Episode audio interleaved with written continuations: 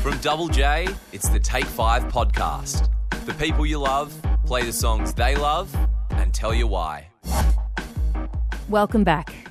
I'm Zan Rowe, and every week I invite someone great in to pick 5 songs around a particular theme.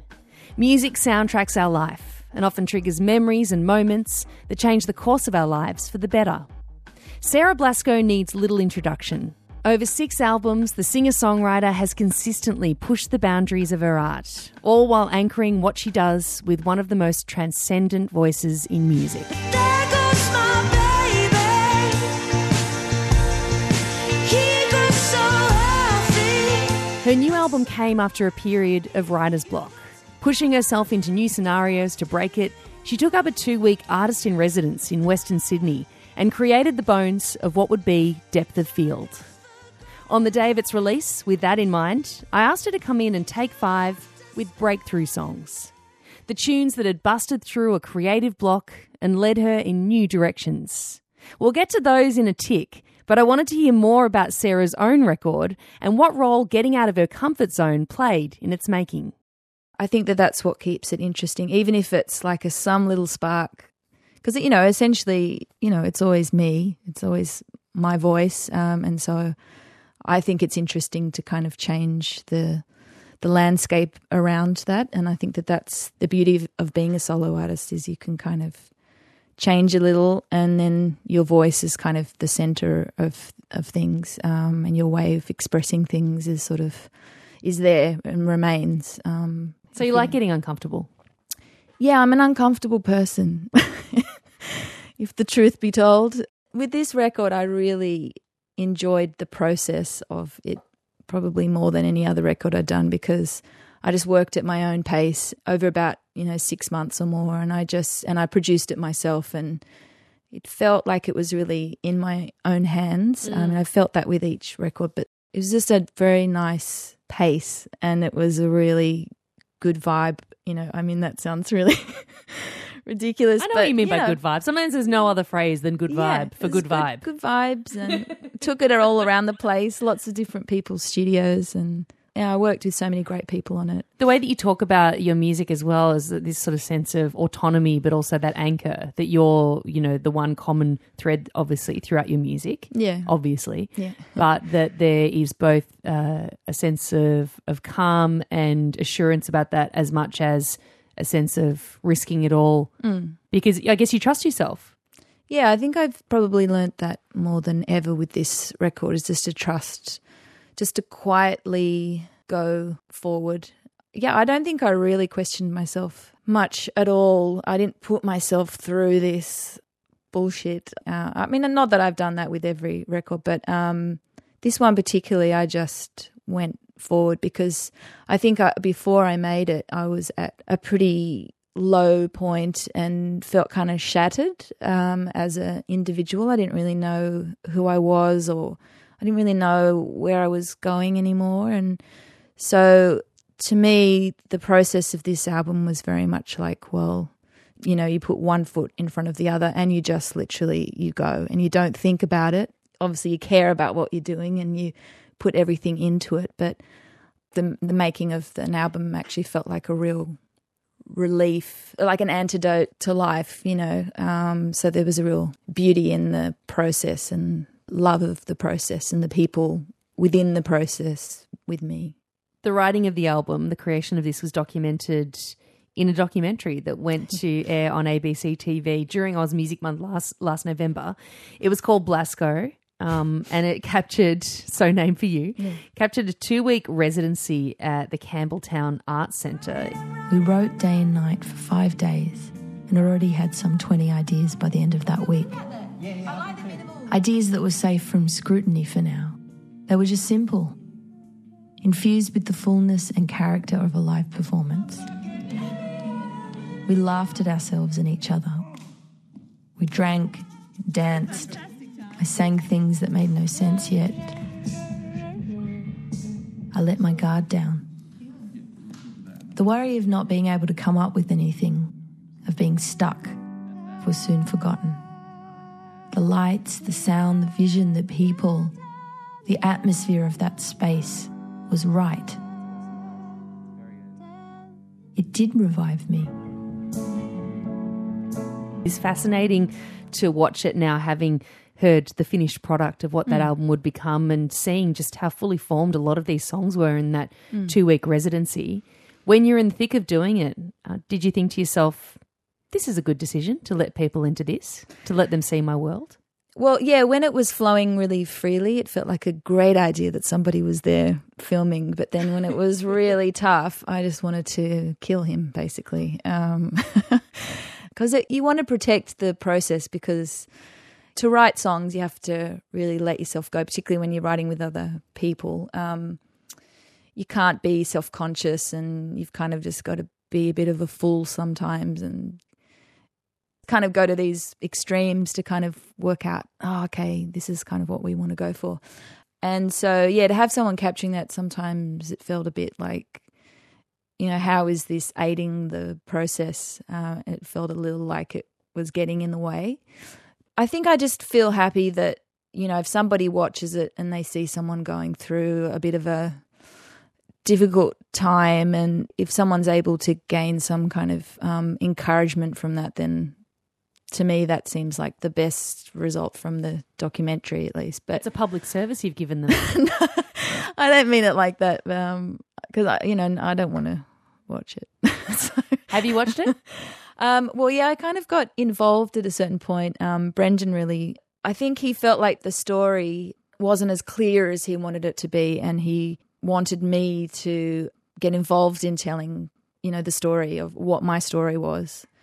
So I kind of narrated parts of it. So then I sort of ended up getting more involved than I planned to, kind of thing. But then after I'd watched it a few times, I couldn't watch it anymore. And I don't know, it's nice to watch the people that I love within it. You know, like I love watching my dad is hilarious and my friends Nick and Ben and Dave. But, yeah, it's not a pleasant experience to watch yourself, I don't think. It's a pleasant experience for me to watch. Well, I'm happy for you. And I do recommend it, maybe if you're not Sarah Blasko. It contains many breakthrough moments as well in this beautiful documentary, a real document of the making of the album that we're talking a little bit about here with Sarah Blasko. She's taking five as well, breakthrough songs throughout her life as a songwriter, as an artist, as a fan, that have really pushed her into new territories. And we're going to begin with the legend that is PJ Harvey. To Bring You My Love is your first choice. How is it a breakthrough for you? My sister was a few years older than me, and well, I guess my taste in music really changed when she started going to university, and things that she was listening to really changed. And this was the first PJ Harvey album that I got into. Yeah, I just think it has such a haunting beginning, and it's just got such intent. I guess I really related to the kind of over-the-top sort of religious imagery within the song as well. Yeah. What do you mean by intent? You're talking about the tone, the lyrics, the whole thing? Because PJ really has an intensity of intent in everything she does, doesn't she? Yeah, I think it's all of those things. I think to write and produce a song like that requires a certain level of confidence, because there's not a whole lot going on. It's quite simple in its essence. So I sort of see that as the intent, this like strong intent of, I don't need much, you know, here I am. Cast down on my knees, I've lain with the devil, curse God.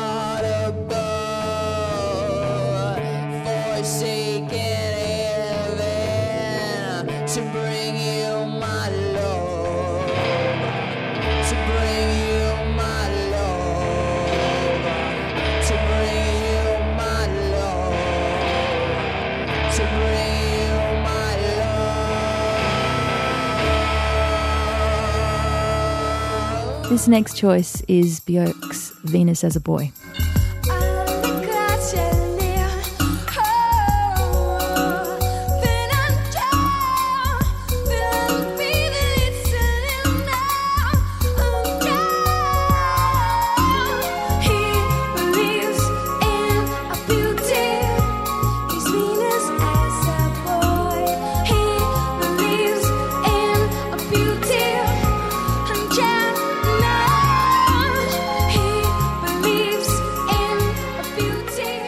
I chose that one because that was the first song I remember seeing a video for of Björk's, and she kind of was like nobody else.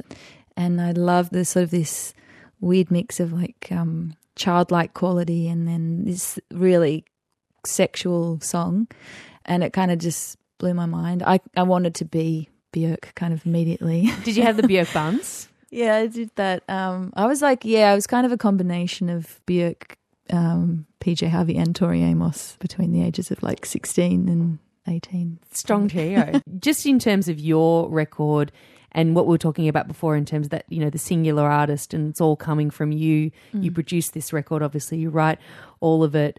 When a songwriter releases a new album, people are often looking for reasons and for connections to their world, the real world. But for you, how grounded in real things is songwriting? Well, I think the springboard is whatever you're going through and the sort of themes that feel really important to you at that stage in your life.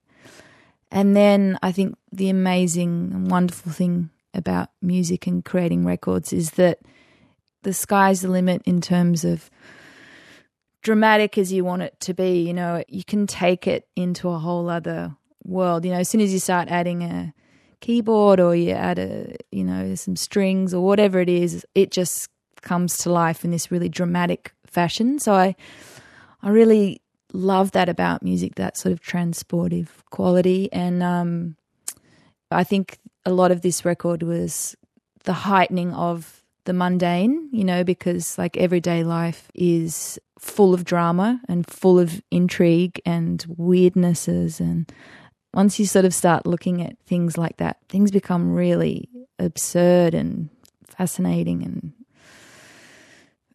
you seem to be a big observer as well. I think I'm a quiet person by nature, and I love listening into people's conversations, and I'm nosy. I love hearing you ever see Sarah at a cafe. She's totally eavesdropping. Yeah, I love it. I love catching just a snippet of what somebody says as you're walking past, and you hear some really bizarre things and really dark things sometimes and humorous. It's just completely out of context. Anything ever inspired a song, something you've been walking past? Yeah, there was something I wanted to write. I felt like I could write a whole script of a play out of it. It was like a really dark conversation a guy was having with someone about his relationship while he was tossing a ball to his child. It was like a really happy scene.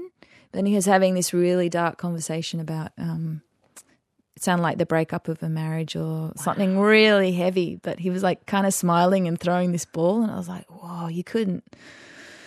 I don't know, you just suddenly feel like you're watching somebody on a stage or something. I don't know. Is that weird? No. It's really, I think everybody, you know, has those moments, right? I love that you see the magical realism in the everyday though. Well, you have to, don't you? Because otherwise you just sort of stagnate. And I've got a fairly stable existence at the moment. I've never been so sort of rooted. I haven't travelled much in the last, so I've got to travel in my mind and my attitude. So, Sarah's just like sitting at home. I'm looking out the front of the front window. I sit in a lot of parks these days because I have a kid, and you see some really, really dark and interesting things. You know, it's a perfect place to overhear conversations and see people of all walks of life in a park. It's fascinating. Not all of us turn that into amazing songs, though. Sarah Blasko. I don't know if I've done that, but tell us about this next choice and where Tori Amos fits into the mix with Pretty Good Year as a breakthrough song. Yeah, well, this record, Under the Pink, I picked out of a like a bargain bin at Big W, actually, is where I... Very strong. I lived in the suburbs, and that was how I bought a lot of my early music, was bargain bin shopping at Big W. If it's cheap, I'll get it. Well, all the good stuff, I think all of the interesting stuff actually was on sale because everyone wanted the top 40 things. Yeah. And so, yeah, I picked this out just by the cover alone. I thought, oh, that looks interesting. And then I think, yeah, I just sort of fell in love with it immediately. There's something in Tori Amos I really related to because she was a minister's daughter. And, you know, there's a song on that record called God, and she really had obviously had a problem with the church and she was trying to process a lot of things that happened to her in her youth, and that really spoke to me because that's kind of where I was at 17 or whatever it was. And I dyed my hair red. Yes. I knew she wasn't a natural. Well, yeah, she's not a natural redhead, is she? I don't think so. I don't think so. So I thought if she can pull off non-natural redheadedness, then maybe I can. So yeah, it really made me stand out in Caringbah, which is where I lived near Cronulla when I was a teenager. It was such a bold album. I remember this, and I connected with it as well. It was just like a shot out of nowhere, wasn't it? When this record came out, a lot of it's really based around the piano. The production's not really is sort of stripped back in a way, I think. So I found something quite bold in that, and it was like nothing I'd been listening to. Some things are melting now. Well, hey, what's it gonna take till my baby's alright? What's it gonna take?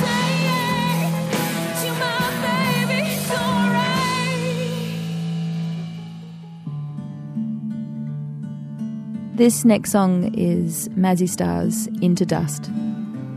I could possibly be fading,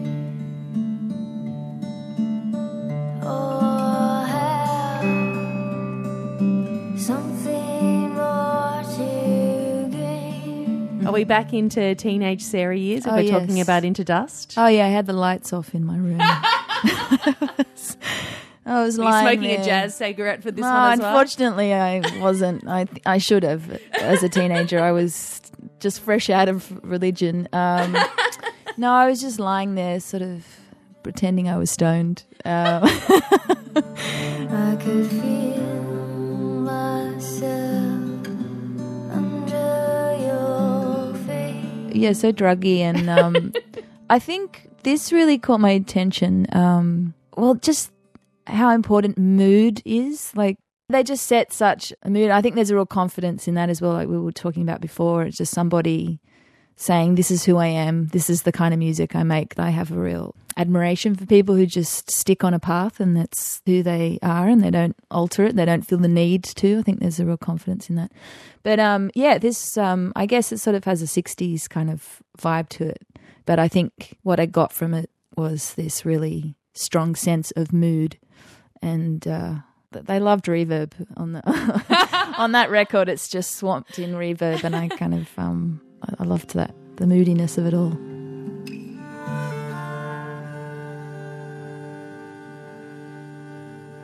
When you were in the midst of creating the songs in the very early stages that we saw on this documentary, Blasko, there's a big part of it which is about playing music in a room as a live experience and that dictating how the songs were written. Yeah.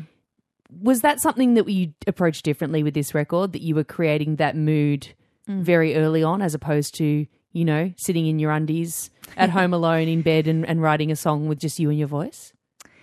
Yeah, well, I think that it was just a little thing that I'd wanted to do for a while, because sometimes you start writing a song in soundcheck, you know, with the guys that I've played with for years, and there's something feels just immediately dramatic about that and far-reaching, you know. It feels like you could sing anything on the microphone and it would kind of sound good, you know.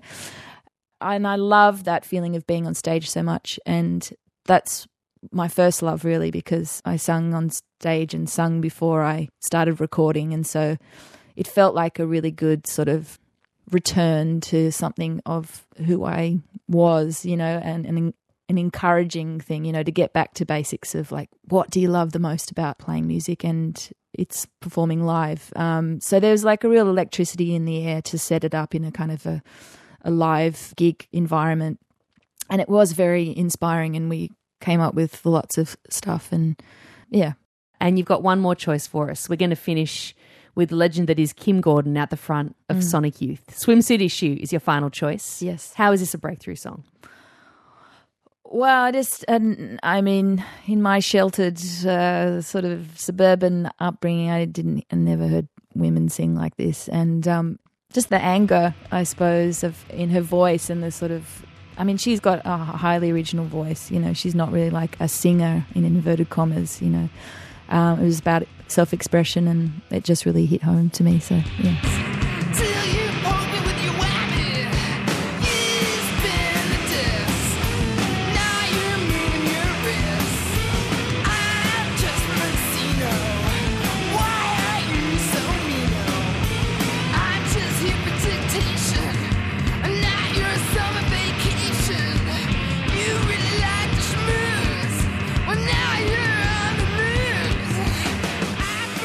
Sonic Youth swimsuit season, capping off a killer Take 5 with Sarah Blasko. I always love chatting with Blasi about art. She remains one of the most talented and fearless songwriters I've ever met. And if you know someone who'd love to hear this chat too, please share the Take 5 or leave a review in iTunes. It's the best way to help get these wonderful conversations out there. And I really appreciate everyone who has already. Next time, another big one. We're taking 5 with Beck.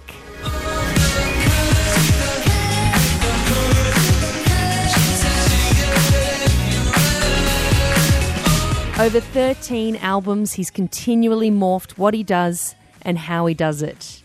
The theme I'm giving him? Leaps in music. Beck Hansen, Taking 5, next time. Hey, this is Amy Shark. This is Joshua Hamie. Hey guys, Kate McCarthy here, Taking 5. Hey, this is Royal Blood. This is Kuchka. Hey, this is Sam. And this is Sarah. And today we're Taking 5. Hey, this is George Maple. Hi, this is Touch Sensitivity. This is Rosie Waterland, and I'm Taking 5 with Zan. The Take 5 podcast. The people you love play 5 songs they love and tell you why.